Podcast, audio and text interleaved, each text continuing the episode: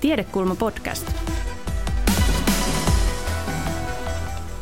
Mistä puhumme, kun puhumme velasta? Mitä julkinen velka edes tarkoittaa ja miten se vaikuttaa jokaisen suomalaisen elämään? Tänään tavoite on käydä ymmärrettävää velkakeskustelua ja tämä keskustelu on osa Tiedekulman Haloo Suomi-ohjelmasarjaa. Tervetuloa mukaan. Ja tervetuloa keskustelijat täällä paikan päällä. Taloushistorian professori Jari Eloranta, siitä välistä Danske Bankin tutkimusjohtaja Heidi Schauman, makrotaloustieteen professori Niku Määttänen ja poliittisen talouden tutkija Antti Ronkainen ja kaikki miespuolisto Helsingin yliopistosta. Aloitetaan peruskäsitteistä, jotta tiedetään, mistä me oikein puhutaan. Mitä julkinen velka on? Kuka haluaa tämän knoppikysymyksen? Heidi hymyilee siihen No tämähän on, tätä määritellään hyvä, hyvin niin kuin tiukasti, mutta jos yleisesti katsotaan, niin se on se velka, mikä, mikä kunnat ja, ja, ja valtio ovat ottaneet ajan myötä, ja sehän on kasvanut ja, ja muodostuu pitkästä aikajanasta, että ei ole kyse vain siitä, että mitä otetaan nyt, kun puhutaan Suomessa paljon siitä, että miten paljon julkista velkaa otetaan, vaan se elää todella pitkään mukanamme, vähän riippuen siitä, miten pitkää velkaa otetaan. Niku, puhutaan paljon valtion velasta. Tuossa Heidi jo puhui mistä julkisesta velasta. Mikä on valtion velan ja julkisen velan ero? No, julkisella velalla tarkoittaa niin kuin periaatteessa kaikkien julkisen sektorin kuuluvien organisaatioiden tai yhteisöjen ottamaa velkaa, mutta siis tosiaan niin kuin käytännössä siitä nyt sitten Suomen julkista velasta valtaosa on valtion ottamaa velkaa ja sitten lähes loppu melkein kokonaan sitten kuntien ottamaa velkaa, että käytännössä puhutaan valtion ja kuntien ottamasta velasta. Ja yksi sellainen juttu, mitä usein kuuluu sanottavan on, että ei pidä ajatella samalla lailla valtiovelasta kuin omasta velasta, vaikkapa minun asuntovelasta, niin mikä on se perustavanlaatuinen ero näissä? Itse sanoisin, että ainakin Suomessa vielä ajatellaan niin, että yksityistä velkaa pitää maksaa pois oman elinajan aikana niinhän ei ajatella kaikissa Pohjoismaissa, vaan vaikka Ruotsissa niin hyvin laajasti ajatellaan, että, että sit kun kuolee, niin myydään sitä asuntoa ja sillä maksetaan sitä velkaa pois. Mutta Suomessa ajatellaan vielä näin, kun julkisella sektorilla on ihan eri aikahorisontti siinä, että se velka pysyy mukana todella pitkään. Selvä. Ja katsotaan, paljonko sitä velkaa Suomen valtiolla on. No niin, siinä Suomen valtion velka ja suhteessa bruttokansantuotteeseen. Ja tosiaan lisäksi Suomella on vielä semmoinen parikymmentä miljardia sitä muuta julkista velkaa. Tuossa on siis valtion velka, jonka pitäisi olla nyt 129,7 miljardia euroa. Kuulostaako oikealta määrältä? Tuntuu suunnilleen tutulta. Ja siinä päällä kulkee tuo musta viiva, joka kertoo, kuinka paljon velka on suhteessa bruttokansantuotteeseen. Ja miksi tätä verrataan bruttokansantuotteeseen? Osaako Jari tämän selittää? No, bruttokansantuotehan on tavallisin indikaattori, millä mitataan kansantalouden toimintaa, ja, ja tota, se antaa meille semmoisen hyvän kuvan myöskin sen julkisen velan ikään kuin tämmöistä taakasta. Ja to, toki siinäkin kannattaa pitää myös mielessä se, että se molemmat niistä indikaattoreista vaihtelevat ajassa. Eli jos tulee vaikka kriisi, niin, niin bruttokansantuote usein, usein silloin sukeltaa, ja silloin näennäisesti julkinen velka kasvaa hyvinkin nopeasti niin kuin tuossa nyt on nähty juuri tuo viimeinen palkki on, että siinä bruttokansantuote meneekin jo palkin alle, mutta on ollut monia monia vuosia, että se bruttokansantuote on ollut yli tuon julkisen velan. Eli siis yleensähän siihen vaikuttaa just nämä erilaiset kriisit ja silloin, silloin tapahtuu enemmän heilahteluja siinä bruttokansantuotteessa. Toki kriisin aikana sitten myöskin julkista velkaa otetaan enemmän. Silloin pyritään paikkaamaan sen kriisin tuomia erilaisia haittavaikutuksia. Ja tuossa tietysti näkyy nyt tämä uusin kriisi, eli koronakriisi. Kyllä. Me ollaan kysytty muutamilta muiltakin asiantuntijoilta, eh, ja ollaan kysytty, että mitä myyttejä valtion velkaan liittyy. Ja kuunnellaan tähän ikään kuin sytykkeeksi meille, että mitä SOSTEn pääekonomisti Anni Marttinen halusi meille kertoa. Velan ottaminen on valtiolle aina riski. Ulkomaalaiset sijoittajat ja ulkomaalaiset luottoluokittajat arvioivat valtion taloudellista tilaa sillä, kuinka paljon valtiolla on velkaa suhteessa bruttokansantuotteeseen. Jos valtio ottaa velkaa ja investoi tämän fiksusti, esimerkiksi teknologiseen kehitykseen tai terveydenhuoltoon, valtio pystyy vähentämään kustannuksia, pystyy lyhentämään taantumaa ja vähentämään pitkäaikaistyöttömyyttä. Valtio pystyy siis velkaa ottamalla parantamaan bruttokansantuotteen tilaa ja bruttokansantuotteen kasvua, mikä itse asiassa pienentää tätä velkasuhdetta. Sen takia velka ei aina heikennä julkista taloutta. Käydään läpi vähän sitä, mitä Anni sanoi. Valtio pystyy velkaa ottamalla parantamaan bruttokansantuotteen tilaa. Miten kommentoitte? Antti. No, esimerkiksi kun finanssikriisi alkoi 2008, niin sen jälkeen ollaan menty tämmöiseen tilaan, jossa yksityinen sektori ei ole uskaltanut kuluttaa tarpeeksi. Ja sellaisessa tilanteessa, jos myös valtio vähentää kulutusta, eikä tavallaan kompensoi sitä, mitä yksityinen sektori säästää, niin talous lähtee joko laskemaan tai ajautuu tämmöiseen erittäin no, no, nollakasvun tilaan. Ja mä veikkaan, että Anni viittasi tässä nimenomaan tähän kehitykseen, mitä on tapahtunut finanssikriisistä jäl- finanssikriisin jälkeen, jossa yksityinen sektori ei ole uskaltanut velkaantua eikä kuluttaa, vaikka keskuspankit on tarjonneet rahaa huokeilla velautto kuluilla, niin sellaisessa tilanteessa valtion on järkevää ylläpitää taloutta velkaantumaan. Niku. No joo, mä oon ihan niin kuin samaa mieltä ehkä molempien Antin ja Annin kanssa aika yleisellä tasolla, että tämmöinen niin suhdanne luontoinen tarve voi olla niin kuin ihan perusteltu, että tavallaan kun ei ole kokonaiskysyntää riittävästi tai nähdään se niin kuin elvytysargumentti julkiselle kulutukselle, sen lisäämiselle ja samalla velkaantumiselle, mutta että kyllähän on niin kuin Anni tuossa kanssa viittasi, niin totta kai siis on olemassa sellaisia julkisia investointeja ilman muuta, jotka, josta mä ajattelen, että ne ainakin nostaa BKT. Se on vähän eri asia, että maksaako ne jossain mielessä itsensä takaisin, esimerkiksi tulevien kasvavien verotulojen muodossa. Jotkut oikein hyvät investoinnit saattaa tehdä senkin, mutta että kyllähän totta kai me investoidaan vaikka jonnekin liikenne väyliin, niin kyllä, me, niin kuin, kyllä meillä on käsitys, että se, se nostaa BKT tai joskus tulevaisuudessa ja koulutusinvestointeja voi ajatella samaan tapaan, että totta kai on, on, on tällaisia investointeja. Sitten on ehkä vain muistettava, että kyllä aika monet julkiset investoinnit niitä kuitenkin perustellaan ei niinkään sit sillä, että kuinka paljon ne niin julkista taloutta vahvistaa tulevaisuudessa, vaikka kasvavien verotulojen muodossa, vaan pikemminkin miten ne hyödyttää kaikkia meidän kansalaisia, jolloin täytyy sitten kuitenkin miettiä niin kuin sitä rahoitusta että et mahdollisesti miten se rahoitus hoidetaan mahdollisesti näiden investointien rahoitus siis kenties niin kuin verotusta kiristämällä. Nyt on pakko kysyä, kun Anni nimenomaan mainitsi fiksuna investointina ää, terveydenhuollon, niin pystytäänkö me ajattelemaan, että terveydenhuolto olisi sellainen investointi, joka me voidaan tai kannattaa velkarahalla ää, maksaa? No, hirveän vaikea kysymys. Sen takanahan on, on se ajatus, ainakin itse ajattelen niin, että, että terve kansa pystyy myös tekemään parempia innovointeja ja tekemään enemmän töitä, ja tästähän on olemassa paljon tutkimusta, että, että, niin on, jos on, on, on, on tasapuolinen hyvä terveysjärjestelmä, niin se luo sit mahdollisuuksia myös terveelle hyvälle kansantaloudelle. Jos kannattaa ottaa velkaa sitä varten, niin se on mun mielestä vähän eri kysymys. Ja sit tullaan aika näihin niin kuin äärikysymyksiin, että mitkä ovat semmoiset investoinnit, mikä on edes julkisen sektorin investointi, jota kannattaa rahoittaa ää, lainarahalla, ja, ja se on sitten hyvin paljon myös arvo ää, keskustelu. Niin ja siinä tulee sitten politiikka iso rooliin.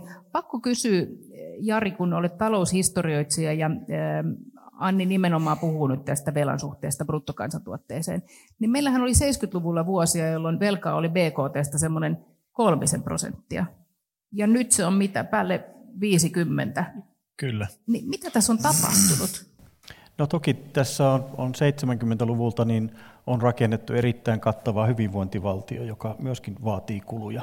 Tässä on useita kriisejä ja to, toki niin kuin toisen maailmansodan jälkeen niin myöskin Suomen taloudessa on ollut 90-luvulle saakka oli, oli pääosin niin kuin positiivista kasvua, että ei ollut, aika hyvin selvittiin kaikista erilaisista kriiseistä. Sen jälkeen toki on tullut 90-luvun, 90-luvun alun kriisi, finanssikriisi ja nyt tämä viimeisin pandemiakriisi, että, että se, että miten valtio selviytyy tämmöistä tämmöistä shokeista ja kriiseistä, niin se on, se on, se on yksi semmoinen keskeinen tekijä, mikä myöskin määrittelee sen, että miten, miten valtion vel, vela, velka ymmärretään vaikka näiden rahoittajien näkökulmasta. Se ei suinkaan ole pelkästään sitä, että, että tulkitaan, tehdäänkö hyviä investointeja vai ei, että siihen liittyy myöskin vahvasti niin kuin instituutiot ja yhteiskunnan toimivuus ja luotettavuus, se, että romahtaako yhteiskunta kriisin aikana. Että sen takiakin se velan suhde on kasvanut aika voimakkaasti.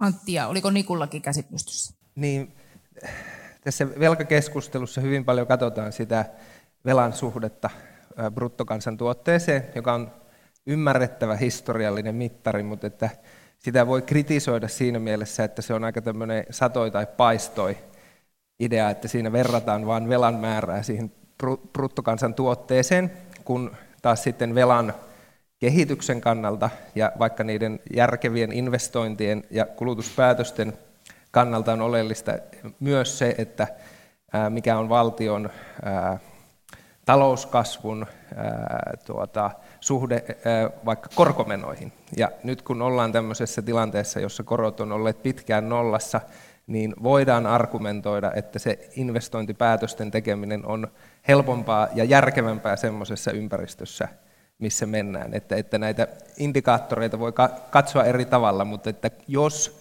lähdetään siihen, että, e, e, että mikä on kestävää velkaantumista, niin siinä kohtaa, jos valtio ei kykene hoitamaan sitä velkaa ja ylläpitämään sitä, että se lähtee niin kasvavalle trendille, niin se on, se on huolestuttava kehitys. Mutta että se bruttokansantuotte ja velan määrä ei ole ainoa asia, millä arvioida sitä velan kestävyyttä.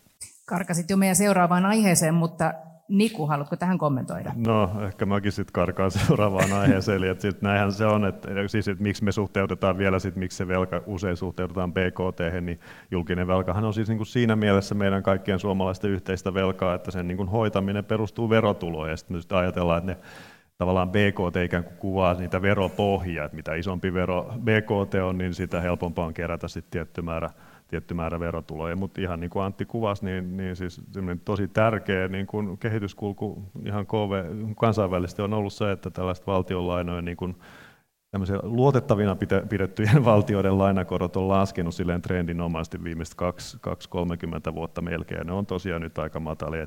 Se, se on huomattavasti niin kuin helpottaa sitä annetun lainakannan suhteessa BKT niin kuin hoitamista. Et sitten se tavallaan se niin kuin ehkä se iso kysymys on, että just se, että se pitää olla hallittavissa siinä mielessä, että ei ole sellaista niin kuin, ainakaan sijoittajien näkökulmasta kovin huolestuttavaa näkymää, että se vaan niin kuin ikään kuin jatkuvasti on kasvuuralla se, se, se velka suhteessa BKT. Ja meillähän Suomessa ei niin kuin lähivuosina ole tämmöistä näkymää, mutta valitettavasti meillä on musta edelleen, kun mennään vähän pidemmälle katsomaan, niin tiettyjä huolestuttavia näkymiä siellä on. No niin, tuo oli loistava intro seuraavalle aiheelle, koska nyt puhutaan siitä, pätevätkö enää tutut totuudet valtiovelkaa vai onko jokin perustavanlaatuisesti muuttunut.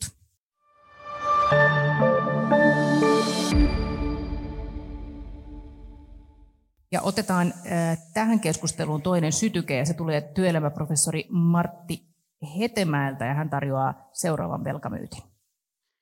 Julkista velkaa koskee myytti, että siitä on olemassa jokin universaali totuus, joka on riippumaton olosuhteista.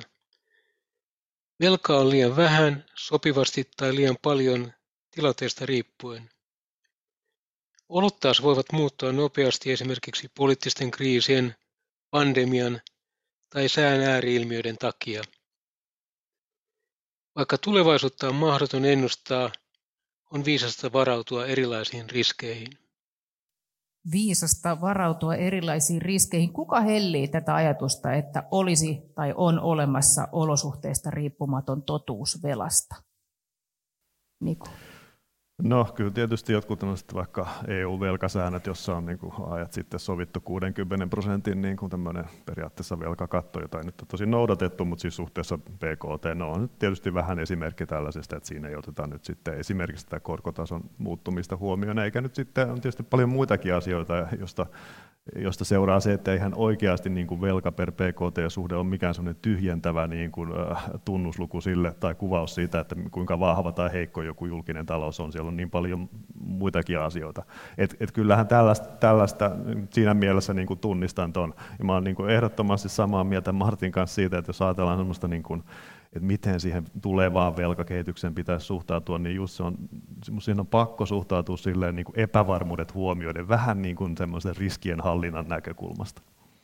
Joo, ihan, ihan samaa mieltä ja juuri koko tämä keskustelu siitä, että nyt korkotaso on matala, niin joku asia olisi jotenkin perustavanlaatuisella tavalla muuttunut, niin totta kai se on ainakin nyt väliaikaisesti muuttunut, mutta kun kaikki on väliaikaista ja tulevaisuudesta ei tiedetä mitään, niin mitä jos se korkotasokin nousee hyvinkin nopeasti, eikä vaan vähän, vaan todella paljon, mitä jos tulee uusia kriisejä, miten Suomi pärjää silloin, mutta samalla sään ääriilmiöt, ilmastonmuutos, ne ovat niin isoja ajureita, että nekin vähän niin kuin panee meidät miettimään, että, että ovat ovatko ne asiat sellaisia, että kannattaa käyttää velkarahaa siihen. Että tässä on niin kuin kaksi tämmöistä puolta, mitä pitää niin kuin laittaa toisensa vastaan. Että aina kannattaa olla varovainen, mutta missä asiassa pitää olla enemmän varovainen kuin toisessa? Jari. Joo, ja tämmöisiä tosiaankin tietysti tutkimuksessakin on, yhteiskuntatieteellisessä tutkimuksessa ollut tämmöisiä, tämmöisiä yrityksiä saada tämmöinen joku universaali totuus julkisen velan, velan syistä ja vaikutuksista, ja, ja se ei yleensä ole onnistunut kovin hyvin, ja tämmöiset keinotekoiset rajat, niin kuin 60 prosenttia PKTstä tai tämmöinen joidenkin tutkijoiden esittämä ajatus, että 90 prosenttia kun menee rikki, niin silloin, silloin päästään semmoiselle alueelle, että, että alkaa niin kuin se koko valtion ja finanssimarkkinoiden se kohesio niin kuin kadota. Nämä on sitten kuitenkin myöhemmässä empiirisessä tutkimuksessa sitten kumottu, että ei nämä oikeastaan sitten kuitenkaan pidä paikkaansa. Että se vaikuttaa nimenomaan, että minkä tyyppistä velkaa tämä on ja sitten minkälaisista asioista nyt puhutaan. Ja vaikka jos puhuttiin tässä kor- koroista, niin, niin tota, Suomenkin valtionvelan korot olivat vaikka 1950-60-luvun alkuun saakka erittäin korkeat ja huomattavasti korkeammat kuin vaikka Ruotsin, mitä tuossa näkyy tuossa tuo vertailu Suomen, äh, Suomen ja muiden maiden välillä, niin, niin, niin se se, siihen vaikutti se, että Suomesta tuli toisenlainen valtio 1950-60-luvulla. Eli Suomen, Suomi oli paljon uskottavampi investointikohteena ulkoma, ulkomaisille investoijille. Eli silloin päästiin siihen tilaan, että ikään kuin tämmöinen kriisien tai epästabiiliuden aika alkoi olemaan ohi. E, oli käyty maailmansodat ja, ja muut kriisit, niin silloin se tilanne oli hyvin erilainen. Mutta näin tavallisena kadunmiehenä on tunne siitä, että velkakeskustelun sävy on muuttunut. Että aikaisemmin puhuttiin, että eh, meidän pitää tosi paljon varoa sitä velanottoa, että se vielä johtaa turmioon.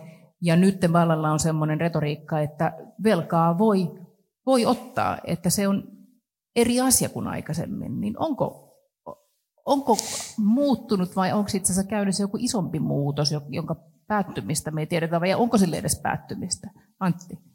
No, on tapahtunut niin suuria institutionaalisia muutoksia Suomen kontekstissa ja yhteisvaluutta euron puitteissa. Että tuo, mitä kuvasit siitä velkapelosta, niin se päti oikeastaan vuoteen 2012 asti eurokriisin niin kuin syvimpiin hetkiin asti, jolloin ideana oli se, että koko euro on rakennettu sellaisille oletuksille, että, että tuota, on näitä julkisen velan ja alijäämän sääntöjä.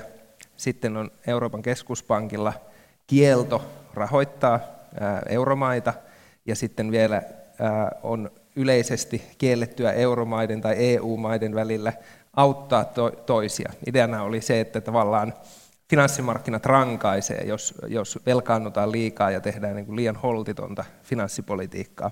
Mutta tämä kaikki muuttui finanssikriisin ja eurokriisin myötä ja se tavallaan paikantuu tähän Euroopan keskuspankin johtaja Mario Draghin lausahdukseen, että EKP on valmis tekemään kaiken euron pelastamiseksi, jonka jälkeen tämä paine tavallaan poistui siitä, että finanssimarkkinat voi pompsauttaa korot äärimmille. Ja tavallaan tähän asti oli koko ajan, euro oli meinas hajota monta kertaa, kuin Italian ja Espanjan korot kävi jossain 6-7 prosentissa, joka on aivan kestämätön taso, että niiden maiden pitäisi saada sitä korkeampaa talouskasvua, jotta se velka ei lähtisi niin kuin spiraalina kasvamaan.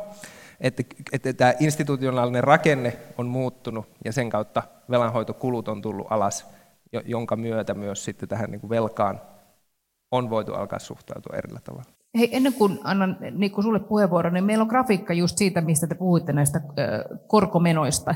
Ja tämä on siis Suomen budjetin korkokulut. Niin tässähän tosiaan nähdään, että vaikka velkaa on rahamääräisesti koko ajan enemmän ja vaikka myös suhteessa BKT, niin se maksaa valtiolle koko ajan vähemmän. Tuolla on huippulukemat, mitä on ehkä vuodessa maksettu, niin 5,5 miljardia ja nyt semmoinen puoli miljardia. Sehän on aivan huima ero. Niin Antti, sä tuossa jo avasit sitä vähän, että miten tähän on tultu, mutta tämähän on hirvittävän mielenkiintoinen keskustelu. Mm. Niin.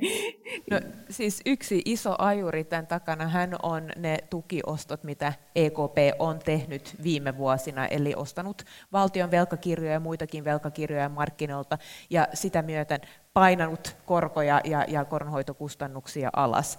Nythän ollaan tilanteessa, että ajatellaan, että nämä ostot voisivat jopa loppua tämän vuoden aikana ja nähdään jo, että vaikka Italian ja, ja Kreikan ja Espanjan valtionlainakorot ovat siirty, pomppineet ylöspäin. Ja nyt iso kysymys on, että missä regiimissä ollaan oikein nyt, että onko niin kuin on ollut eurokriisin jälkeen, että EKP on siellä ostamassa vai ollaanko siirtymässä uuteen aikaan ja mitä se tarkoittaa Suomen kaltaiselle maalle, jos ei ole tämmöistä niin kuin ostajaa, joka, joka niin kuin takaa, että on kysyntää. Niku, kommentoi ja kerro samalla, mikä on niin kuin keskuspankkien ja sitten taas vaikka niin kuin politiikan rooli tässä velan, velan otossa ja annossa? No t- joo, tästähän on tullut nyt sellainen tavallaan niin kuin keskuspankkipolitiikasta on tullut entistä poliittisempaa tavallaan lähempänä finanssipolitiikkaa ja, ja musta niin kuin se tässä on se, mihin Antti viittasi eurokriisi ja miten se on ihan totta, että siinä tietyssä vaiheessa aika selkeästi EKP niin kuin rauhoitti markkinat mutta minusta nyt sit, tavallaan se isompi kuva on mun mielestä vielä se, jo, sellainen kehityskulku, joka alkoi siis ennen finanssikriisiä, joka on juuri se semmoinen, niin kuin, että riskittömät korot maailmalla menee jatkuvasti matalammaksi. Ja se on tarkoittanut myös sitä, että keskuspankki on itse asiassa tämä on ollut niin kuin uudenlainen tilanne monessa maassa, että keskuspankki on itse asiassa pyrkinyt niin kuin nostamaan inflaatiota, kiihdyttämään, niin kuin kasvattamaan kokonaiskysyntää laskemalla korkoja, mutta ne on mennyt jo nollatasolle tai pikkasen pakkasellekin, ja niitä on vaikea sieltä enää laskea.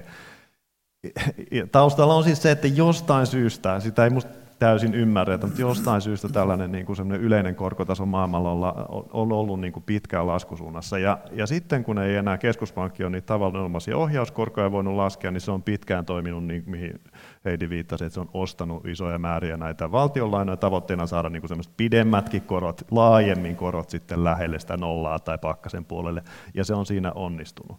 Ja nyt tosiaan tämä Heidi musta viittasi jo tämä, ja tämä on todella kiinnostava juttu, että on mahdollista, että me ollaan pikkasen tämmöisessä, tai ainakin todella vähän niin kuin nyt kiinnostavaa nähdä, mitä seuraa, että, että nyt kun inflaatio on lähtenyt euroalueellakin vähän kiihtymään, niin samanlaista perustelta kohta ehkä enää ei ole näille valtiolainaostoille, ja todella siinä on nyt jo nähtävissä sitä kehitystä vähän, että, että nyt sitten hyvin velkaantuneiden maiden, kuten Italian, siellä niin kuin ne korot lähtee nousuun siis suhteessa muihin maihin. Ja sehän on tavallaan just se, tähän, tätä vartenhan meillä oli ne finanssipuoliset säännöt alun perin, että, että ei tulisi tällaista tilannetta, jos on vähän epäilys, että se rahapolitiikka on ehkä vähän niin kuin näiden panttivankina näiden velkaantuneiden maiden, että tietyssä mielessä minusta niin kuin hyvä ymmärtää, että kyllä ne, ei ne ollut ihan älyttömiä ne alun perin ne finanssipoliittiset säännöt. Maailma on muuttunut, mutta nyt ne paineet, joita niillä yritettiin hanskata, niin ne taas pikkasen näkyy, näkyy kyllä. Oliko se sitten täysin ennenaikaista se sanoa, että meininki on muuttunut, että me eletään näiden matalien korkojen aikaa. No me on eletty joka tapauksessa pitkän aikaa, että siis tämä on varmaa, että maailma voi muuttua. Ei me täysin musta ymmärretä, että miksi korot on tullut alas näin paljon, ei, ei me täysin ymmärretä tietenkään, mitä tulee tulevaisuudessa tapahtuu. Että se on ehkä vähän se hetemään pointti tuossa ja, ja kyllähän se näkyy tuossa grafiikassa, että kyllähän me puhutaan todella pitkästä ajasta, mm. jolloin korot ovat olleet paljon matalampana. Ja nyt kun vähän spekuloidaan, että no, nouseeko korko ehkä vuoden lopussa ja Euriborit ovat pikkasen nousseet, niin siitä on hirveä hirveätä älämölyä. Edelleen puhutaan äärimmäisen matalista mm. tasoista, eikö niin? Tavallaan kaikki voivat sanoa, että olin oikeassa. Kyllä. Sekä ne, he, jotka ovat varoittaneet korkojen nousu, että he, jotka sanoivat, että korot ovat matalat. Täällä on mun mielestä sekä Antille että Jarilla kädet Joo. pystyssä. Jari. No mä voin äh, kommentoida myöskin tuohon tuohon alhaisten tai nolla tai jopa negatiivisten korkojen tämmöiseen jaksoon. Tämähän on niin kuin taloushistoriallisesti aivan eri, erikoinen kausi, että tämän tyyppisiä jaksoja ei oikeastaan ole ollut aiemmin historiassa, ainakaan niin kuin tämän, tämmöisessä niin kuin globaali, globaalissa finanssi, finanssijärjestelmässäkin. Tämä on siinä mielessä outo, outo tilanne ja todellakin niin kuin epänormaali, eli tämmöinen korkojen nousu on ihan, itse asiassa se on se normaali verrattuna tähän, tähän jaksoon, mikä meillä nyt on ollut, että, että tämä, tämä tota, muutos varmastikin tulee, tulee olemaan selkeä, että nyt, nyt myöskin tietysti inflaatio on, on nousemassa todella kovaa vauhtia, ja toisaalta esimerkiksi Euroopassa, Euroopan unionin sisällä verrattuna Yhdysvaltoihin, niin elvytys on ollut todella hidasta. Ja, ja kaikki nämä nyt vaikuttaa, tekee tämmöisiä epävarmuustekijöitä, että mitä nyt tapahtuu ja miten kaikki vaikuttaa toisiinsa. Antti. Joo, siis tämä keskuspankkien ja inflaation kysymys on huikean imponoiva ja siitä voisi pitää varmaan oman session tässä, mutta kysymykseen siitä, että onko perimmäisellä tavalla joku muuttunut, niin keskuspankillahan on laissa määrätty tehtävä ja se on hintavakauden ylläpitäminen. Ja Euroopan keskuspankki, vaikka me nähdään tuosta, että se on ihan tietoisesti painanut ne korot alas, niin virallisesti keskuspankkiirit eivät ole sanoneet, että me autetaan valtioita ja me painetaan niitä velkoja alas, vaan ne on sanonut, että nämä on sivutuote siitä, että me pyritäänkin nostamaan sitä inflaatiota. Nyt keskuspankit on tavallaan nurkassa, kun ne on sanonut, että me yritetään saada inflaatiota ylös, ja nyt koronakriisin jälkeen se inflaatio onkin lähtenyt nousemaan.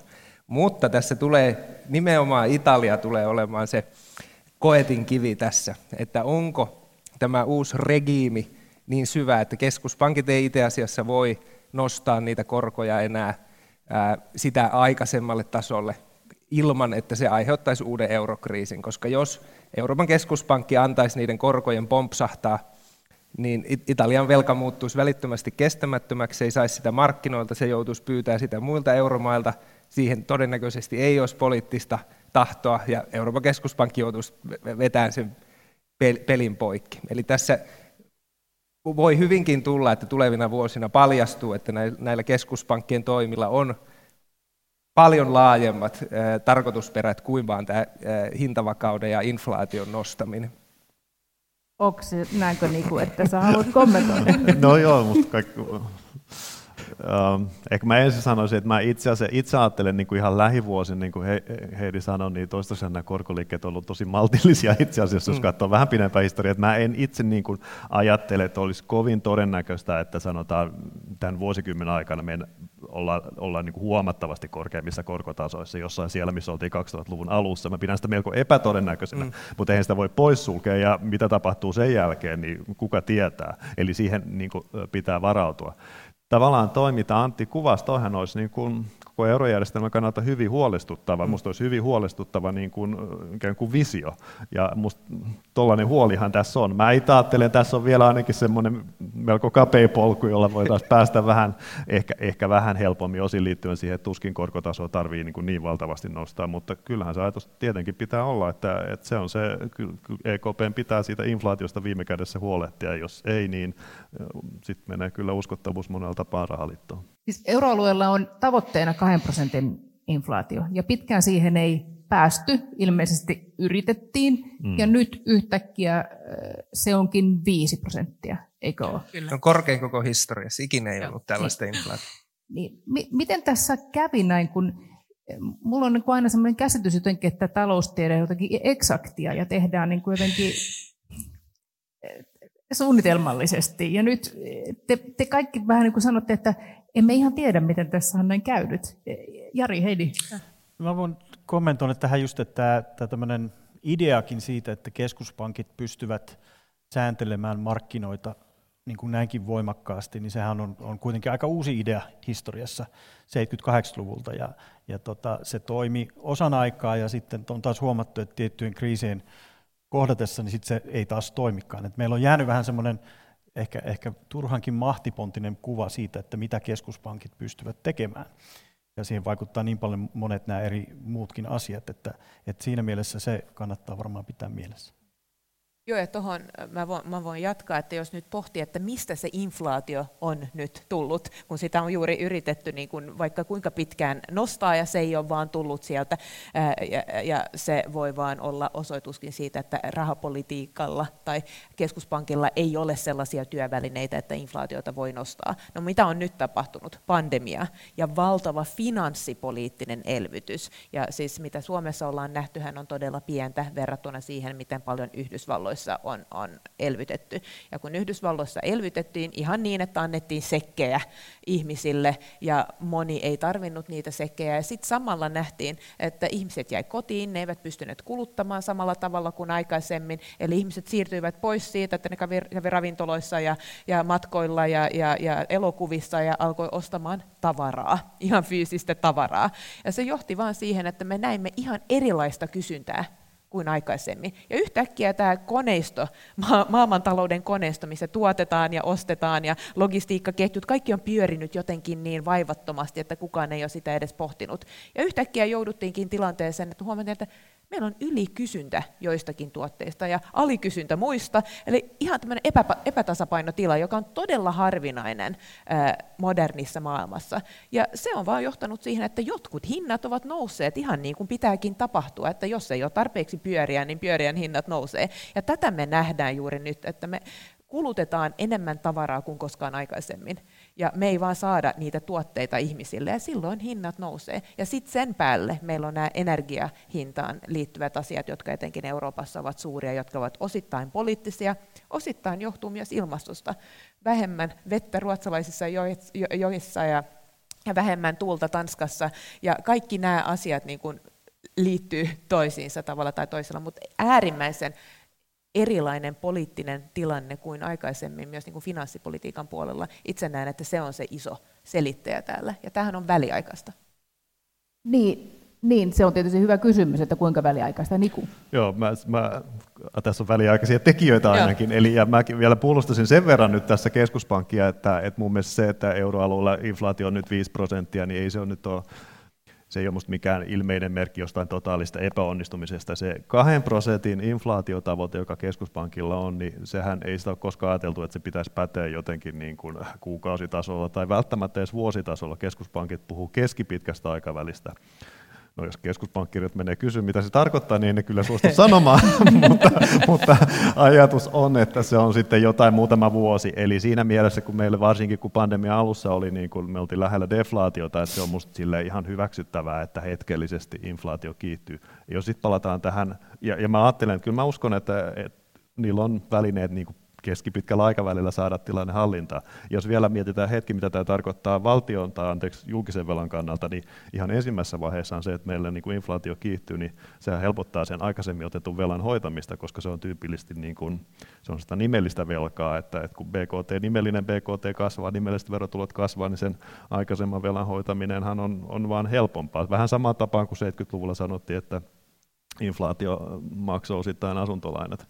Et nyt se kysymys on siis julkisen velan niin kuin aiheuttaman rasituksen kannalta, mitä tapahtuu pidemmän päälle niin sanotulle reaalikorolle, eli ne nimelliskorot miinus inflaatio, joka siinä on todella se relevantti juttu. Ja tässä tietysti on sellaisia tekijöitä, jotka viittaa siihen, että ehkä sen pitää nousta, jotta inflaatiopaineet pysyy hallinnassa. Itse en ajattele, että vielä, nä- et, et, et, vielä odotettavissa mitään valtavaa nousua, mutta ehkä siihen suuntaan mennään.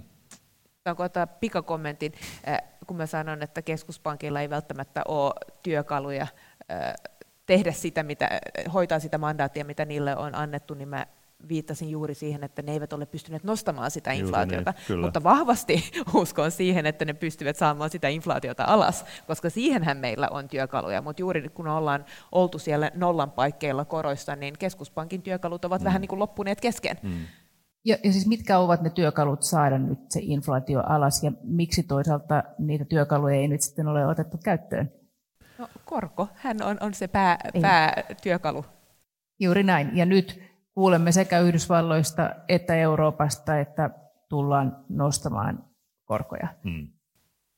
Kyllä, mutta tietysti ajatus on ollut, että sitä ei haluta tehdä ikään kuin hätiköidysti. Ja tässä on ehkä tämmöisiä kertaluonteisia, tämmöisiä ohimeneviä ohimeneviä tekijöitä, joiden takia ajatellaan, että, että, että ok, että, että inflaatio hetkellisesti nousee, jos on näkymä, että se tulee pian laskemaan. No tämä näkymä on nyt vähän heikommalla pohjalla kuin se oli ehkä vielä puoli vuotta sitten, ja sen takia nyt, nyt erityisesti ehkä on niin herännyt tämä keskustelu siitä, että korot ehkä tulee nousemaan selkeästi. Kyllä siis juuri nythän inflaationäkymä on niin epävarma, että ei kukaan pysty sanomaan, että missä inflaatio tulee olemaan lähikuukausina. Että ei voi ajatella, että keskuspankki tietäisi mitään enemmän kuin me, ja sen takia ne eivät halua kiristää talo, ää, korkoja liian, tai rahapolitiikkaa liian, liian nopeasti, koska samalla nähdään, että reaalitalouden kasvu on hiipumassa. Ja tämä on kuitenkin mm. tämmöinen niin tasapainoilu, että jos kiristetään liian paljon, niin sitten saadaan taantumaa. No kuka haluaa taantumaan tämän pandemian jälkeen? Että se on niin se viimeinen asia, mikä euroalue tarvitsee. Ja tämä tasapainoilu on, on todella vaikeaa ja sitä on hyvin vaikeaa kommunikoida, koska meillä ei ole sitä näkymää eteenpäin. Jari. Joo, tässä on myöskin on ihan täysin samaa mieltä ja juuri se, että, että niin kuin sama, samanaikaiset yritykset elvyttää ja, ja tota, hallita inflaatiota, ne on todella hankalia kysymyksiä. Ja, ja to, toki tässä vaikuttaa myöskin se, että inflaatiossa se, että ollaan niin kuin, yleensä talo, taloushistoriassa nähdään se isoja globalisaatioaaltoja, niin kuin oli 1800-luvulla ja sitten 70-luvulta nykypäivään, niin ehkä tässä on myöskin pohdittu sitä, että ollaanko jonkunlaisen niin kuin tämän aallon loppupäässä, että nyt on, nyt on monia semmoisia tekijöitä, jotka sitä heikentää. Että tämmöinen globaali liukuhihna, missä valmistetaan tuotteet eri maissa, niin, niin tämmöisessä tilanteessa se on juuri erittäin hankalaa, kun sitten tämä kaikki to, toimitukset hidastuu ja, ja työ, työvoiman suhteen on ongelmia, niin nämä kaikki heijastuu tähän epävarmuuteen ja, ja tota inflaatioon. Eli, eli tämmöiset tekijät kaikki, kaikki vaikuttaa tähän nykytilanteeseen. On monenlaisia tämmöisiä kilpailevia agendoja. Ja myöskin se, että jos vaikka Yhdysvaltoja katsotaan, niin, niin itse siellä asuin pitkään, niin seuraan Yhdysvaltojen politiikkaa paljon, niin siellä on todellakin nyt, tänä vuonna on, on välivaalit tulossa, ja istuvan presidentin asema ja hänen puolueensa asema on heikentynyt huomattavasti inflaation kanssa. Että vastakkainen puolue aikoo käyttää sitä selvästi tämmöisenä lyömäaseena.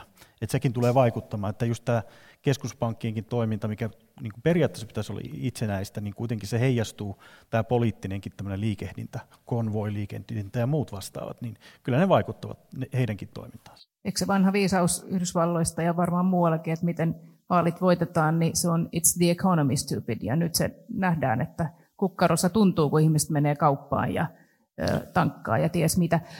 Te molemmat nyt puhunut tästä Yhdysvallat, Eurooppa eroavaisuuksista, niin pystytäänkö nyt niin kuin jos sanomaan, että toimiko toinen paremmin tai huonommin, kun me puhutaan suhtautumisesta koronakriisiin ja sen hoidossa?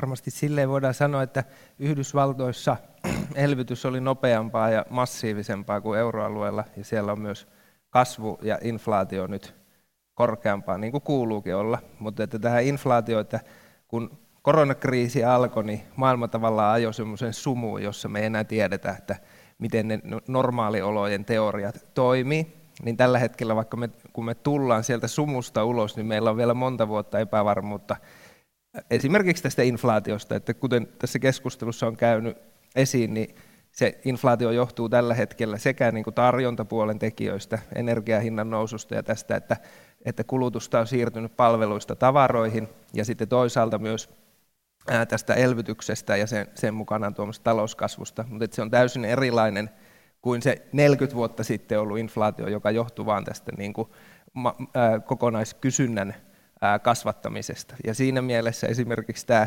keskustelu viime aikoina, että kun on aika vahvasti vaadittu, että keskuspankkien pitäisi nyt niin kuin nopeasti toimia, jotta saataisiin se inflaatio sinne kahteen prosenttiin, niin näillä perinteisillä instrumenteilla, mitä on, niin keskuspankkihan voi vaikuttaa vain kysyntään, ei näihin tarjontapuolen tekijöihin, jolloin siinä on suurikin riski, että jos se on liian nopeata tai liian aggressiivista se kiristys, niin itse asiassa tullaan tota, katkaisemaan tämä nyt alkanut elvytys, mutta ei, se, se ei vastaa mitenkään energian hintoihin tai tähän niin kuin kulutuskäyttäytymisen muutokseen. Ja, ja, ja me ei tiedetä, että kauan siinä menee, kun talous vaikka avataan, että miten se kulutus normalisoituu ja lähteekin menemään takaisin sinne palveluihin ja, ja, ja mi, mi, miten nopeasti nämä niin kuin pullonkaulat palautuu. Mutta että, että sumussa ollaan edelleen ja on tietenkin ihan mukava keskustella tästä tällä hetkellä.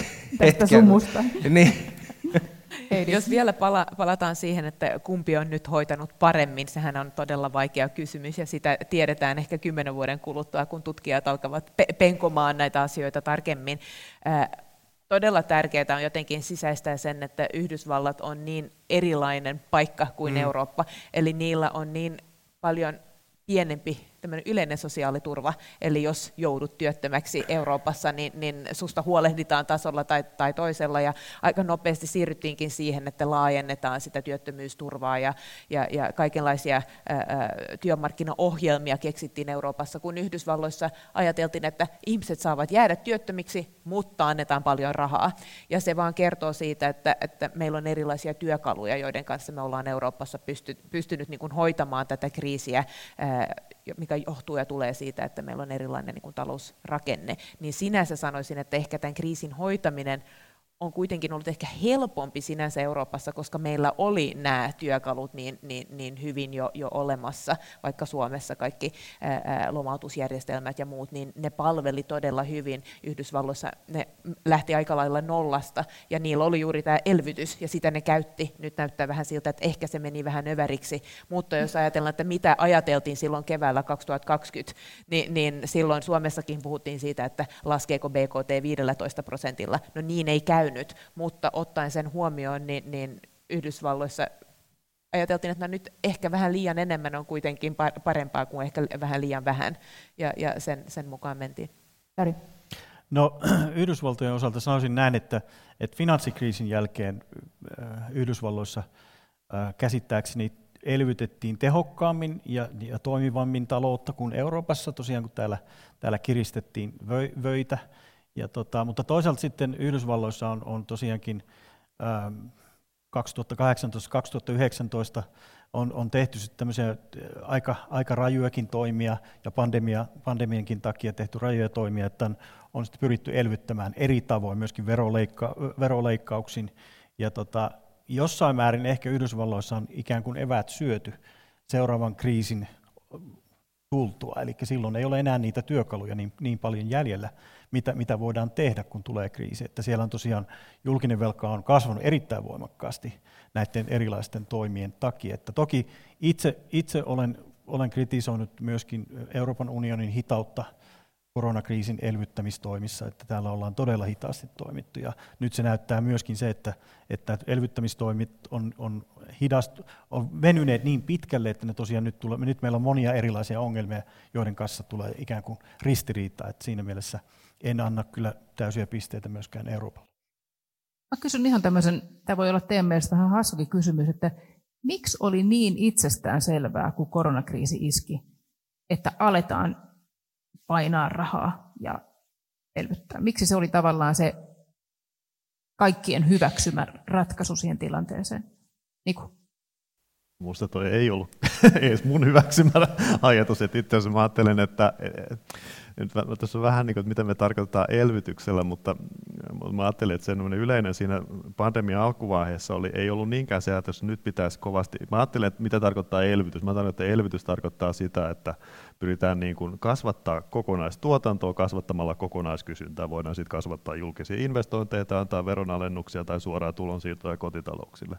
Mutta että, että koronakriisin alkuvaiheessa mun mielestä ajatus oli pikemminkin se, että, että on tämmöinen todella erikoinen shokki, johon yritykset, työntekijät, oli vaikea ajatella, että ne olisi jotenkin varautunut siihen, että ensimmäinen ajatus oli, että no, ihmiset tulee menettää vähän tilapäisesti ja aika monet tulee menettää työpaikkaansa, heitä pitää tietysti suojella, niin kuin turvata heidän taloutensa. No Pohjoismaissa tähän ei tarvittu erityisiä välineitä, meillä oli jo sosiaaliturva sitä varten, muualla piti siihenkin sitten kehittää no, nopeasti jotain välineitä. Ja toinen oli sitten, mihin meilläkin piti miettiä, oli sitten, niin kuin, että yritysten tilanne, että yhtäkkiä niin kuin kerta kaikkea, jos suurin piirtein pakotetaan sulkemaan palveluliiketoiminta, niin kassavirta loppuu siihen, siihen paikkaan, että, että sitten se reaktio oli se, että no yritetään niin kuin estää semmoinen konkurssiaalto. Ja sitten Suomessa tätä, se on Suomessakin tämä NS-elvyttäminen paljon te ollut. Me annan tukia yrityksille. Eihän me yleensä ajatella, että tämä on se, miten me elvytetään. Siis, että jos elvytetään, annetaan niille kuluttajille mm. pätäkkää, mm. eikä niille yrityksille. Mutta nyt on tuettu yrityksiä, minusta ihan perustellusti siis siinä alkuvaiheessa.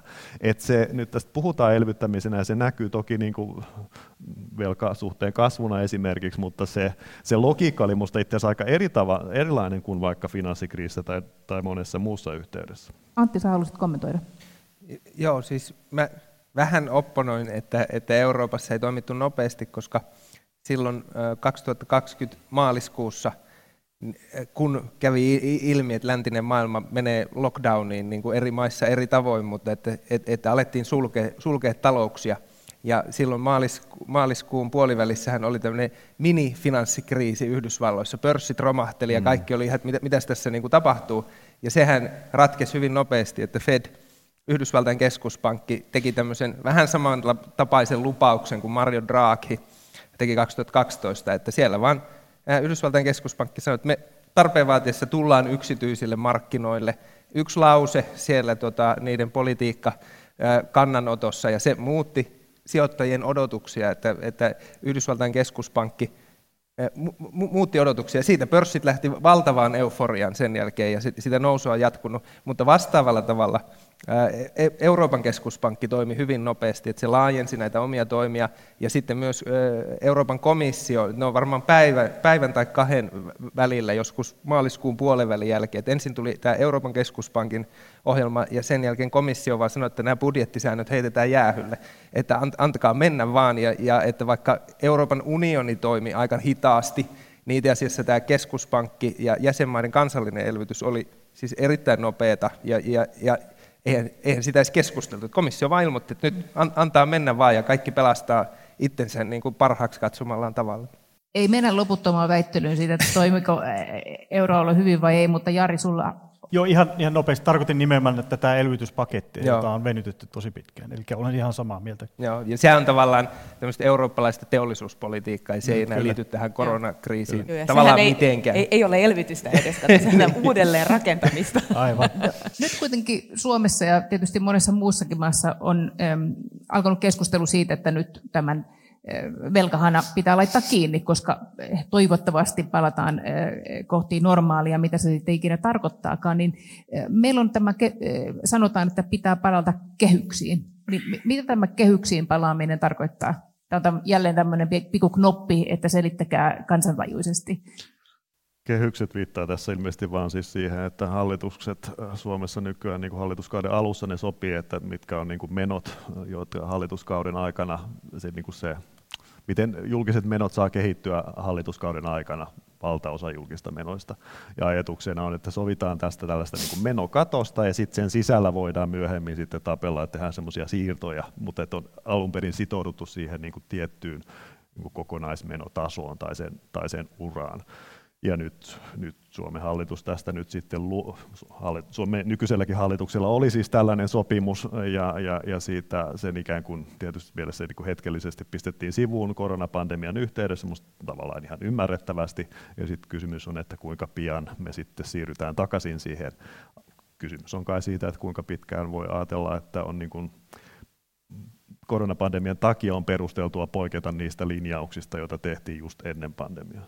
Ja valtiovarainministeri Annikka Saarikko, keskustan puheenjohtaja, on sanonut, että hänen mielestään SDP on tuomassa erilaista tapaa suhtautua velkaan juuri, että luovuttaisiin joissain asioissa tästä kehysajattelusta ja että se on, se on keskustelu, mikä, olisi, mikä pitäisi käydä vaalien kautta. Mm. Oletteko seurannut tätä ajatuskuviota ja onko teidän mielestänne joku tämmöinen iso muutos menossa, jos vaikka pääministeri sanoo, että vihreää siirtymää pitäisi osittain voida velkarahalla, kehysten ulkopuolisella rahalla rahoittaa. Tämä on, on mun mielestä semantiikka, että onko kehysten ulkopuolella vai ei, jos ajatellaan, että miten kansainväliset sijoittajat, jotka ostavat niitä Suomen ää, julkisen sektorin velkakirjoja, niin, niin kyllä ne katsoo sitä kokonaisvelkaa, että riippumatta, että onko kehyksen ulkopuolella vai ei, niin se on sitten ihan kysymys, että mitä määritellään, että mikä on kehysten sisällä vai ei. Isompi kysymys mun mielestä on se, että riittääkö se, että puhutaan menokehyksestä, että yksi hallitus päättää, että nyt nämä ovat ne kehitykset, äh, kehykset, vai pitäisikö katsoa laajemmin, että me saisimme tämmöisen niin kuin pitkän aikavälin ajatus siitä, että äh, mitä halutaan tehdä äh, Suomen velalle, mikä on semmoinen velkataso, mihin, minkä kanssa me kaikki pystymme elämään, mitä vauhtia mennään kohti tiettyä tasoa. Vähän niin kuin esimerkiksi Ruotsissa on, on tämmöinen aika laaja finanssipoliittinen ää, ää, kehys sinänsä, joka sisältää todella monta eri, erilaista työkalua. Totta kai sitäkin on kritisoitu paljon. Mitä kaikkea finanssipolitiikkaan sisältyy?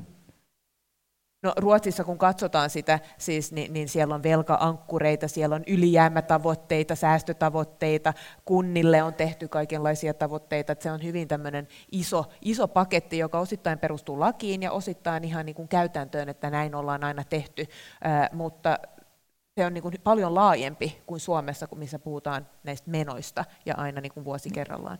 No jos puhutaan vielä näistä Suomen menokehyksistä, ja tässä Heidi sanoi, että se on ehkä semantiikkaa, niin mitä mieltä te muut olette, että onko se kuitenkin asia, mikä pitää pitää pystyssä? No siis siitä samaa mieltä, että se on aina sen hallituksen päätettävissä oleva asia, että, että se pääministeri Marinin avaushan oli sellainen, että, että voitaisiin niin kuin nopeasti jo tämän hallituskauden aikana mahdollisesti tehdä toimia, joita ei laiteta sinne kehyksiin, kun sitten esimerkiksi keskustapuolue haluaa niihin kehyksiin mahdollisimman nopeasti palata. Että tässä on tämmöinen poliittinen, poliittinen peli ja, ja, ja siihen liittyvä semantiikka, mutta voihan seuraava hallitus päättää, että se kehys on paljon laajempi, niin jolloin sinne, voida, sinne ei tarvitse tavallaan laittaa sinne ulkopuolelle, mutta että et, et, et, et tavallaan se kehysajattelu on murroksessa kyllä selvästi, jos katsoo muuallakin, että Saksahan esimerkiksi siellä on, siellä on tuota perustuslakiin kirjattu velkajarru, joka rajoittaa alijäämän 0,3 prosenttia, joka on siis äärimmäisen tiukka velkajarru, jos ajatellaan, että vaikka tämä e-, euron budjettisääntö on 3 prosenttia niin, niin, niin, siellä on kuitenkin siellä ollaan aloittamassa näitä ympäristötoimia, ja ne tupataan kaikki jonnekin valtionyhtiöihin ynnä muualle kehysten ulkopuolelle tai perustuslain ul- ulkopuolelle. Samaa tekee Hollanti ynnä muu, että et, et, et, et kyllä tätä tavallaan tätä valtioiden budjetointipolitiikka on, on selkeässä murroksessa, ja varmaan siitä myös Suomessa niin kuin ensi vaaleissa käydään keskustelua. Joo, ole hyvä. Joo, juuri samaa mieltä, että tähän tosiaankin tämä on Tämä on vähän vanhakantaista tämmöinen kehysajattelu sinänsä, koska tosiaankin sitä voidaan määritellä eri tavoin, sitä voidaan kiertää eri tavoin, ja Euroopan, Euroopan tasolla tuskin siitä löytyy hirveän suurta ö, yhteisymmärrystä, että mitä se tarkoittaa, että siitä, sekin tulee olemaan iso ongelma. Myöskin hieman vierastan sitä ajatusta, että tätä voitaisiin niin kuin vaaleissa ikään kuin testata, että onko tämä nyt se idea, koska vaaleja ei suinkaan käydy pelkästään julkisen velan tasosta tai, tai sen, siihen liittyvistä asioista, että se on paljon, paljon tämmöistä laajempaa keskustelua. Eli, eli se on, nämä on hyvin kompleksisia kysymyksiä, että tämmöiset just hyvinkin semmoiset teknokraattiset ratkaisut usein eivät ole niitä sopivia. Varsinkin sitten, jos taas tulee uusia kriisejä ja muita, jotka, jotka sitten taas rikkoo tämmöisen niin kuin illuusion siitä, että tätä voidaan hallita niin kuin Euroopan tasolla esimerkiksi. Niku. Joo, mä ajattelen, että se menokehys on ollut kai semmoinen vähän niin kuin työväline, jonka ne poliitikot on ehkä itse sitten kai kokenut, että se auttaa neuvottelussa, auttaa siinä sopimisessa, jos, jos haluat sitä muuttaa, niin, niin, niin fine, että muuta ehkä se ongelma tavallaan, että jos kovin lepsusti sitten yhtäkkiä luovutaan siitä, niin ajatus on kai huoli ollut se, että sitten nyt jatkossakaan tämmöistä sitoutumismekanismia jossain mielessä enää ei ole.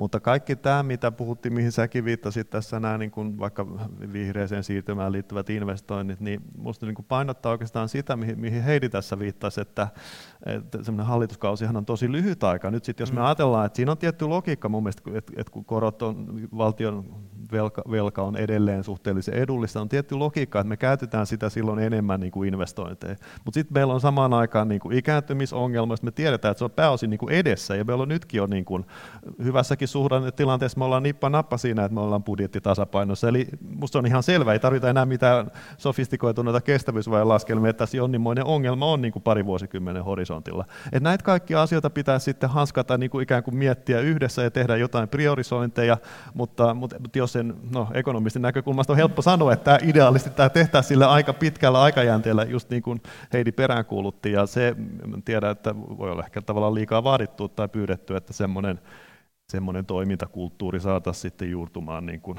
ikään kuin sinne poliittisen päätöksentekoon. Se on tietenkin hankala juttu. Joo, ja vielä liittyen siihen, että pitäisikö äänestää tästä, että keskustellaanko tästä niin kuin vaale- vaaleissa, niin mun mielestä tämä on liian monimutkainen ja vaikea asia viedä kansalle, että keskustellaan siitä, että, että mitä on kehyksissä ja mitä ei, ja, ja miten vihreä siirtymä, ää, valtion budjetti on jo valtava kysymysmerkki lähes kaikille suomalaisille, jotka eivät tee tätä työkseen. Se, että ajatellaan, että tästä keskustellaan niin kuin vaalikeskusteluissa, niin, niin ei, ei se ole semmoinen asia. Mutta eikö Suomessa puhuta aika paljon velasta? Siis julkisessa keskustelussa. Ollaanko me aika velkakeskittyneitä?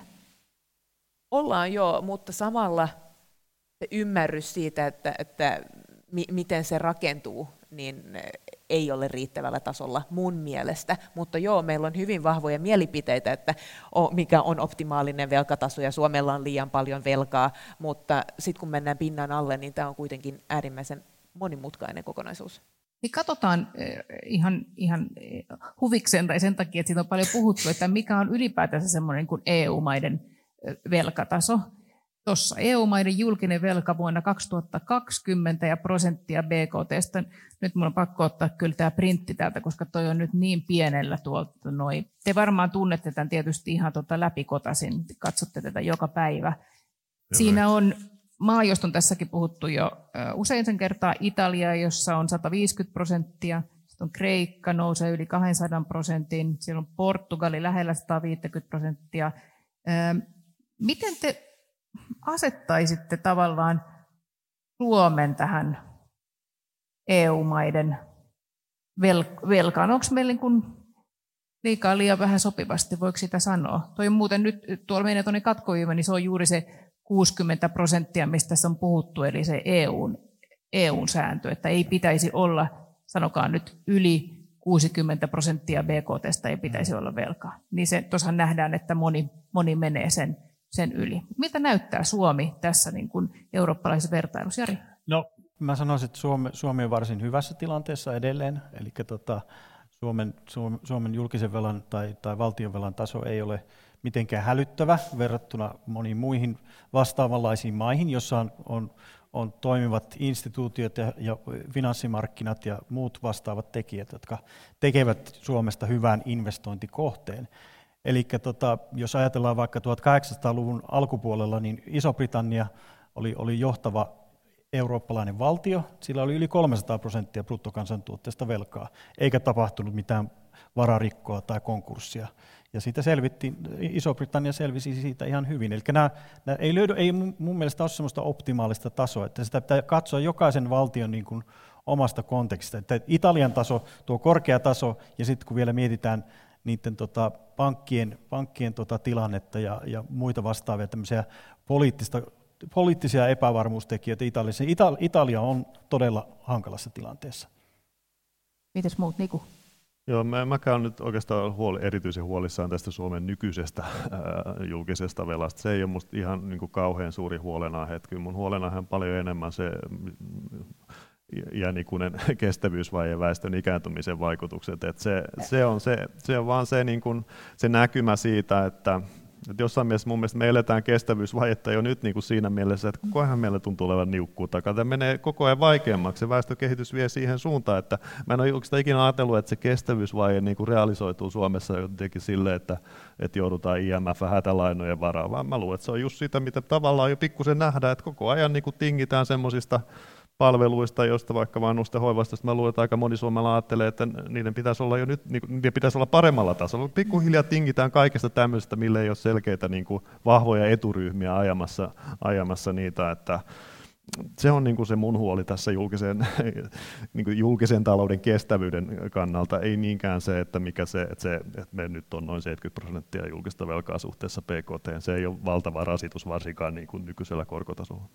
Mitä kaikkea sä sisällytät siihen kestävyysvajeeseen? Sä oot sanonut sen ainakin viisi kertaa. Niin, niin joo, sori, eli kestävyysvaje tavallaan niin kuin mittaa siis sitä, että, että yritetään ottaa ennen kaikkea väestön ikääntyminen huomioon. Että tavallaan, että, ja mehän ikäännytään. Niin, no me ikäännytään kyllä, se on ihan selvä, pitkällä tähtäimellä epäselvää, mutta viimeiset seuraavat parikymmentä vuotta on ihan aika lailla selvää, että siinä ei hirsoja yllätyksiä varmaan odotettavissa. Että se niin kuin mittaa sitä, että että kuinka paljon verotusta pitäisi kiristää välittömästi, jos ajatellaan, että sitten tulevaisuudessa ei enää pidä kiristää, jotta voidaan rahoittaa ne menot, jotka on ikään kuin nyt tietyssä mielessä luvattu, sen tapaiset eläkkeet ja hoivamenot, jotka nyt, nyt on niin kuin jossain, mielessä, jossain mielessä luvattu. Se on tietenkin niin kuin epävarma mittari, että kuinka suuri se on, mutta se, niin kuin se, se on ihan mun mielestä aika selvää, että meillä on tämän tapainen haaste.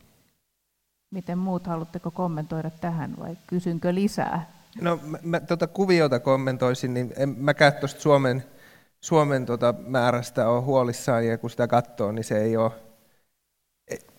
että se on niin kuin ihan tuolla, ihan, ollaan ihan su- suojaisessa tilanteessa, mutta mikä tässä nyt ei näy kehitys, mutta mikä on jännittävää on tässä se, että jos katsoo, niin Italia, ää, Ranska, Espanja, eli neljästä suurimmasta euromaasta kolme on niin kuin jysäyttänyt yli 100 prosentin, joka kertoo siis siitä, että, että ne on niin kuin valtavasti velkaantuneita maita. Ja mä itse kritisoin sitä, että tämmöistä satoi tai paistoi mittaria arvioidaan, mutta se kyllä näkyy siinä mielessä ja, ja palaa tähän niin kuin Euroopan keskuspankki-asiaan, että, että, että tämmöisillä velkatasoilla, kun puhutaan suurimmista talouksista, niin EKPllä on kyllä painetta jatkaa vielä tätä niin kuin löysää rahapolitiikkaa, ellei sitten haluta uutta, uutta rahoituskriisiä luoda. Onko se muuten ihan vain päätöskysymys? että onko se nyt kiinni sitten Euroopan keskuspankista vaikka, että miten Italialle käy? Mitkä on nämä dynamiikat, mitkä tässä on pelissä? Kyllä mä sanoisin, että se on aika pitkälle, että, että tuota, siis sillä sekunnilla, kun EKP sanoisi, että tuota, me ei enää näitä Italian velkakirjoja osteta, niin niille olisi uusia ostajia aika vaikeata löytää. No näin päin ehkä, mutta sitten toisaalta toisinpäin, niin kuin, että ajatus, että loputtomasti mahdollistettaisiin mikä tahansa velkasuhteen kasvu, niin se menisi myös sitten tos, niin kuin tosi vaikeaksi, että siinä mielessä ei, ei, ei voi ajatella, että, että, että loppuun asti tai johonkin jotenkin rajatta EKP sitten vastaisi siitä, siitä velanotosta. Että. Euroopan siitä kes... tulee sitten tietysti näin, mihin sä viittasit, jo siis nämä, tietenkin nämä inflaatiopaineet, että mm. että sieltä tulee sitten sellaisia rajoja, että, että ei me pystytä sitä reaalikorkoa mitenkään mitenkään ihan, se, se tulee jossain mielessä markkinoilta kysyntä ja tarjonta lopulta. Euroopan unionin tuomioistuinhan on sanonut, että Euroopan keskuspankki saa ostaa puolet liikkeelle lasketusta velasta. Että siinä on tavallaan tämmöinen juridispoliittinen rajoite EKPlle, että jäädään odottelemaan sitä päivää, kun se tulee täyteen ja katsotaan, että mitä Kyllä, sen jälkeen mutta tapahtuu. Niin kuin ehkä jo viittasit, se relevantimpi rajoite tulee ehkä sieltä inflaatiopaineesta. Ju, juuri näin, juuri näin. Joo, ja vielä tähän, niin, niin onhan muitakin tämmöisiä mahdollisuuksia, jos ajatellaan Italian tilannetta, että nythän markkinat edelleen luottavat Mario Draghiin koska hän on ollut EKPssä ja markkinat luottavat Mario Draghin ja hän siellä pääministerinä nyt yrittää viedä läpi rakenneuudistuksia. Hirveän vaikeaa on viedä läpi rakenneuudistuksia Italiassa, mutta siinähän ajatus on, että jos ne onnistuisi kuitenkin uudistamaan taloutta niin, että Italian talous kasvaisi nopeammin kuin, kuin se velka ja ne saisi sitä velkaa pikkuhiljaa painettua alaspäin, täytyy olla aikamoinen optimisti, että uskoo siihen, mutta vielä ainakin, niin kuin, ainakin markkinoilta löytyy semmoinen niin usko, usko, että, että Draghi pystyy, Draghi jos joku pystyy tämän niin kuin tekemään, mutta on, onhan se niin kuin vaikea, vaikea kokonaisuus. Sittenhän on tämä meidän yhteinen EU-tason velka. Ää, nyt on tähän saakka puhuttu, että se on väliaikaista, mutta sehän on semmoinen työkalu, jos tehdään siitä pysyvä työkalu, niin sillähän pystyy pelastamaan vaikka Italian, mutta se vaatii sit suuria poliittisia päätöksiä, mutta se on uusi työkalu, joka on tullut nyt käyttöön tämän kriisin aikana. Se olisi tietysti valtava poliittinen keskustelu täällä kotimaassakin, ja se kyllä leimaisi sitten taas seuraavia eduskuntavaalikeskusteluita, että sitten puhuttaisiin kyllä velasta, ja ilmeisesti ne olisivat sinun mielestäsi ainakin liian vaikeita kysymyksiä tavallisen äänestäjän handlata. No sinänsä, että jos puhutaan siitä, että, että tuleeko EUsta liittovaltio, niin, niin se on kyllä sellainen asia, mistä pitää mun mielestä Suomessa äänestää. Että se, on, se on jo niin kuin sen tason. Se on vaikea kysymys, mutta se on arvokysymys, että, että tuleeko EUsta liittovaltio. Luultavasti sellaista äänestystä ei koskaan tule, että puhutaan siitä sillä tasolla, mutta jos meille tulee pysyvä niin kuin yhteinen velka, niin, niin onhan se valtava askel siihen suuntaan. Tässä on Jarilla ja Nikulla kädet pystyssä. Joo, tuo on, tuo on tota hankala, erittäin hankala kysymys, nyt kun kuitenkin puhutaan näistä isoista EUn, EUn jäsenvaltioista, jotka on tosiaankin usein ihan perustajajäseniä, niin tota, ne, se, se on, ne on kyllä semmoisia too big to fail, eli ei niitä pystytä päästämään niin kuin romahtamaan. Pystytäänkö sitä sitten pidemmällä aikavälillä jotenkin suitsimaan ja tekemään rakenteellisia muutoksia? Itse hieman epäilen, jonkun, asuin jonkun aikaa Italiassa ja seurasin politiikkaa ja se oli kyllä todella kaoottista verrattuna Suomeen vaikkapa. Ja, tota, ja siellä on tosiaan erittäin populistisia puolueita, jotka vastustaa näitä rakennemuutoksia erittäin voimakkaasti. Ja se on tietysti helppo, helppo hevonen ratsastaa sillä, sillä teemalla, että nämä on, nämä on todella hankalia, että, että just ehkä tämä kysymys siitä, että otetaanko koko EUn kontolle näitä, näitä velkoja, jotka ehkä jossain määrin ehkä kuulostaa jopa niin kuin järkevältä, niin poliittisesti se on erittäin hankalaa. Että. Iku. Sanon vielä tästä Italiasta sen verran, että se on totta, että Italian velkasuhde on, on, on varsin korkea niin kuin monella tapaa, mutta siis ei se, eihän se Italian finanssipolitiikka nyt niin kuin viime vuosikymmenet mitään systeemistä mitään tavallaan järkyttävä vastuutontakaan ollut, mm. että siellä on ollut budjetti ylijäämä tietysti. Se on se, mitä sitten pitää tehdä, jos kerryttää suuren velkatason, niin se tarkoittaa, että sitten pitää olla tietyssä mielessä tiukkaa finanssipolitiikkaa, ja näinhän se on ollut, se on vaan, että se on toki jäänyt sitten, että sitä ei ole saatu alaspäin sitä velkasuhdetta, mikä tuo koko ajan semmoista tiettyä epävarmuutta tähän yksi niin kuin, semmoinen fundamentaali ero julkisen ja yksityisen velan välillähän on siis se, että julkinen velka on siinä mielessä, että se voi aina sitten päättää olla maksamatta. Ei, ole semmoista, ei viime kädessä ole semmoista ylikansallista tahoa, jos ei nyt armeijoita joskus lasketa, niin joka tulee sitten hakemaan ne rahat. Että tota, ja, ja, näinhän, no Kreikan osalta näin tehtiin, ja, ja Argentiina on niin kuin esimerkki maasta, joka on tehnyt tämän lukuisia kertoja. Ei se nyt tietenkään täysin poissuljettua, jos et Italian kohdallakin joskus tehdään näin, se olisi, olisi hankala tilanne. Toki siis siitä, siitä olisi seurannaisvaikutuksia, mutta sellaista se on.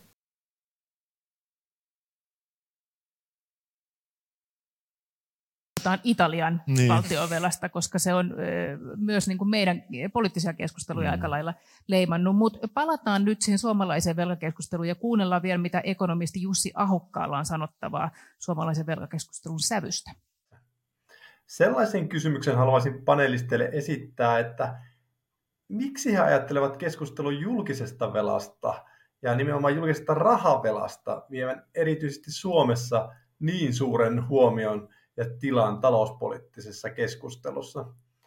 Kuitenkin historia on osoittanut, että osaamme oikeastaan melko hyvin hallita velkakuormia, eikä niistä tarvitse tulla ongelmia yhteiskunnille, jos muuten pidämme yhteiskuntien kestävyydestä ja resilienssistä huolta.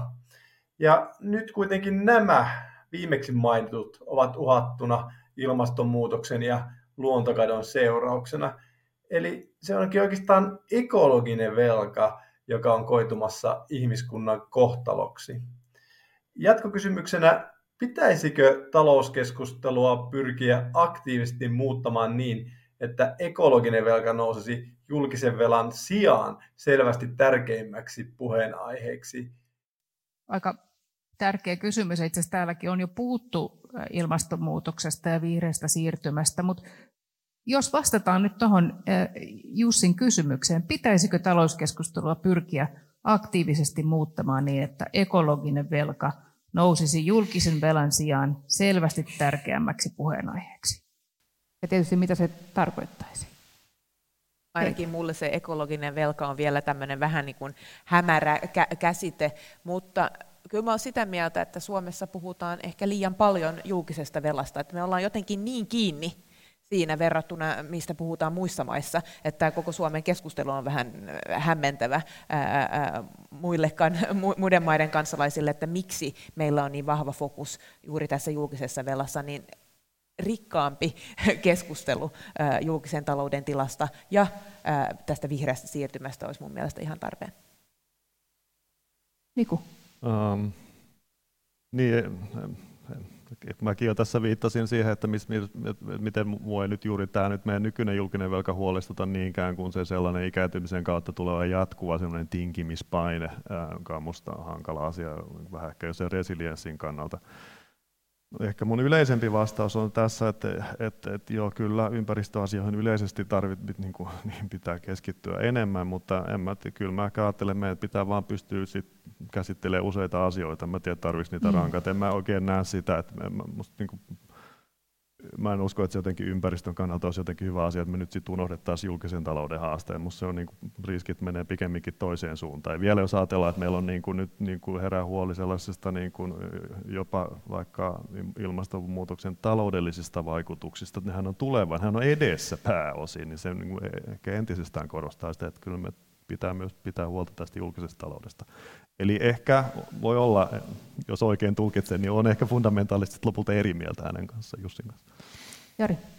Joo, mäkin kiinnittäisin huomiota just ekologinen velka, niin se on aika epämääräinen käsitteenä, että mitä se sitten tahtoo pitää sisällä, miten sitä, miten sitä mitataan tai miten sitä käsitetään. Että se on aika hankala ja myöskin, että tota, mainitsit kestävyysvajeen ja myöskin muutenkin kriiseillähän on aina tämmöisiä ylisukupolvisia vaikutuksia. Että mun mielestä julkinen velka on, on siinä mielessä samaa mieltä, että se on paljon kompleksisempi ilmiö. Ja niin kuin sanoit aiemmin, että se on hankala niin kuin julkisesti keskustella siitä, että mikä on optimaalinen taso. Tai että, että, että ilman muuta ilmastonmuutos ja ilmastokriisit, mahdolliset tulevat kustannukset, niin ne on yksi osa sitä palapeliä, mutta ei, ei mikään semmoinen että siihen pelkästään pitäisi kiinnittää huomiota. Antti, Jussi sanoi, että historia on osoittanut, että osaamme oikeastaan melko hyvin hallita velkakuormia, eikä niistä tarvitse tulla ongelmia yhteiskunnille. Niin, no, mielestäni summaa sitä keskustelua, mitä tässä ollaan käyty. Mielestäni on selvää, että, että tämä keskustelu on niin kuin tämän viimeisen kymmenen vuoden, reilun kymmenen vuoden aikana muuttunut. Että kun eurokriisissä kiinnitettiin hyvin paljon huomiota siihen, että mikä on velkataso, kun pelättiin, että se lähtee siitä pompsahtamaan. Sitten on tullut tätä keskuspankkikapitalismia ja korkoja on painettu alas. Sitten on tullut koronakriisi ja siitäkin on selvitty aika hyvin. Niin mihin Jussi viittaa, on mun mielestä ihan aiheellinen huomio se, että jos me katsotaan vaan sitä velan ja BKTn suhdetta, niin se on kuitenkin aika tämmöinen, se on yksinkertainen ja, ja ymmärrettävä, mutta et siinä, siinä sivuutetaan hyvin paljon ö, ö, talouden niin kuin muusta toimintakyvystä, tuottavuuskehityksestä, ää, talouskasvun suhteesta, inflaatiosuhteesta.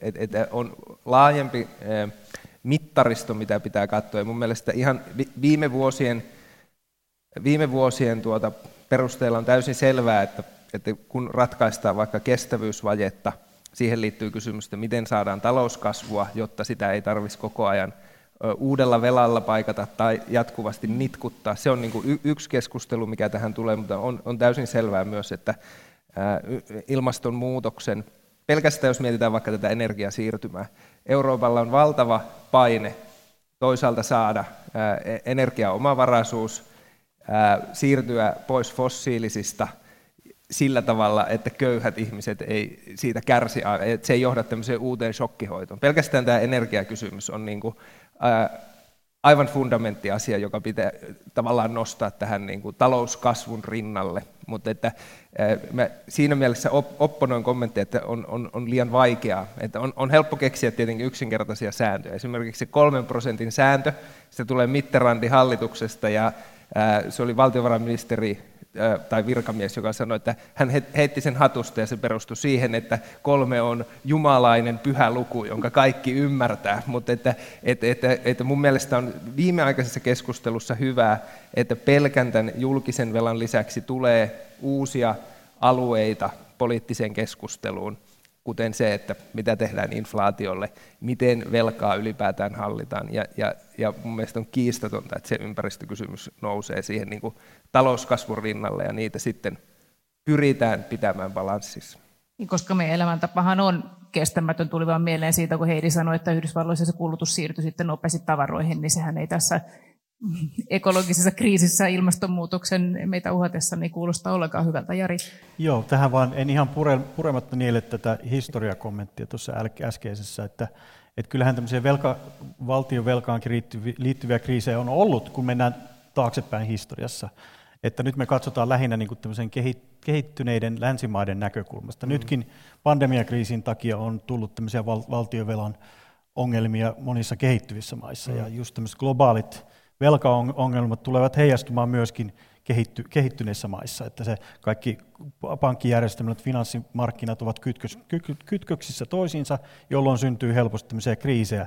Tai jos katsotaan vaikka Kiinan toimintaa globaaleilla finanssimarkkinoilla tai velanantajana, niin Kiina toimii vähän niin kuin 1800-luvun velanantajat, että hyvinkin, hyvinkin niin kuin voimalla käy sitten perimässä mm. niitä velkoja tai ottaa mm. haltuunsa.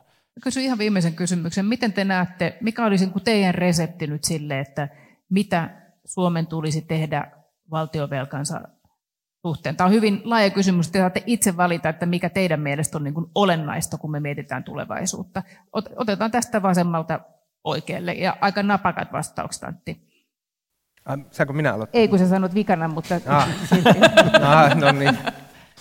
No en mä osaa tähän sanoa, antaa semmoisia hyviä lääkkeitä, mutta toki tämä on niin kuin nyt tämä on niin kuin Euroopan, Euroopan sisäinen ongelma, se etenkin tiettyjen maiden osalta, ja, ja Suomenkin osalta se valtiovelan kysymys liittyy sitten paljolti siihen, että mitä Euroopassa tapahtuu, että, että Suomessakin joudutaan, joudutaan sitten menemään niiden nuottien mukaan, mitä Euroopassa onnistutaan tämän suhteen päätöksiä tekemään, ja jos tosiaankin sitten myöskin pystytään pitämään euro, euro, euroalue koossa, niin, niin tota se, niiden sääntöjen mukaan Suomessakin sitten lopulta mennään. Että en usko, että Suomella on hirveästi tämmöisiä, tämmöisiä tota instrumentteja niin kuin sooloilla. Heidi. Ja tämän lisäksi pitkäjänteisyyttä. Eli yritetään katsoa sitä suurta kuvaa ja, ja kymmenen vuoden kuluttua, että missä halutaan olla. Mutta se on aika vaikeaa. Se on vaikeaa, mutta ei nyt kannata luopua jostain ajatuksesta vaan, koska se on vaikea. Niko. No mä toivoisin, että niin kuin, systemaattisemmin niin tehtäisiin sellaista priorisointia, että kyllä mä oon niin kuin vähän huolissani tästä ikääntymisestä, mutta meidän pitäisi systemaattisemmin katsoa kaikkia niitä julkisia menoja, sellaisia perata niitä tulonsiirtoja, onko ne kaikki todella sellaisia, että ne on niin kuin meidän mielestä mielekkäitä, ja aina kun löydetään joku, että, tämä nyt ehkä menee vähän, vaikka turhaan niin tuetaan keski- tai hyvä tulos ja jollain tulonsiirrolla, niin mietitään, että voisiko se leikata. Siitä tulisi meille vähän väljyyttä. Sitten voisi vaikka miettiä, olisiko meillä enemmän semmoisia vähän niin investointityyppisiä äh, menokohteita, joita ehkä, ehkä Anni aikaisemmin äh, insertissä perään kuulutti, ja, ja satsata sitten enemmän niihin, että priorisoidaan tällä tavalla, ja, ja, ja sitä kautta me saataisiin niin pikkasen semmoinen niin riskienhallintanäkökulma tähän, että et, et hillitään sitä velkasuhteen kasvua, yritetään hyödyntää niin kuin investointimahdollisuuksia jossakin mielessä ja, ja, ja sitten pitää tietysti seurata, että miten tilanne elää. Antti. Koronakriisi on osoittanut, että kun keskuspankki ja valtio lyövät kättä yhteen, niin siitä seuraa talouskasvua ja inflaatiota. Ja sillä me velkaantumisongelma – ratkaistaan ja ei kannata lopettaa tähän koronakriisiin, kun on vauhtiin päästy. Että aktiiviselle finanssipolitiikalle on käyttöä vielä tämän niin kuin pandemian akuutin vaiheen jälkeenkin. Me kuitenkin päätetään meidän vauhti nyt tähän. Kiitos, kiitos kaikille tosi paljon ja erityisesti kiitos tietysti yleisölle. Ja, äh, nämä keskustelut jatkuu heti jo huomenna, tietysti eri aihe ja eri juontaja ja eri keskustelijat. Kiitos.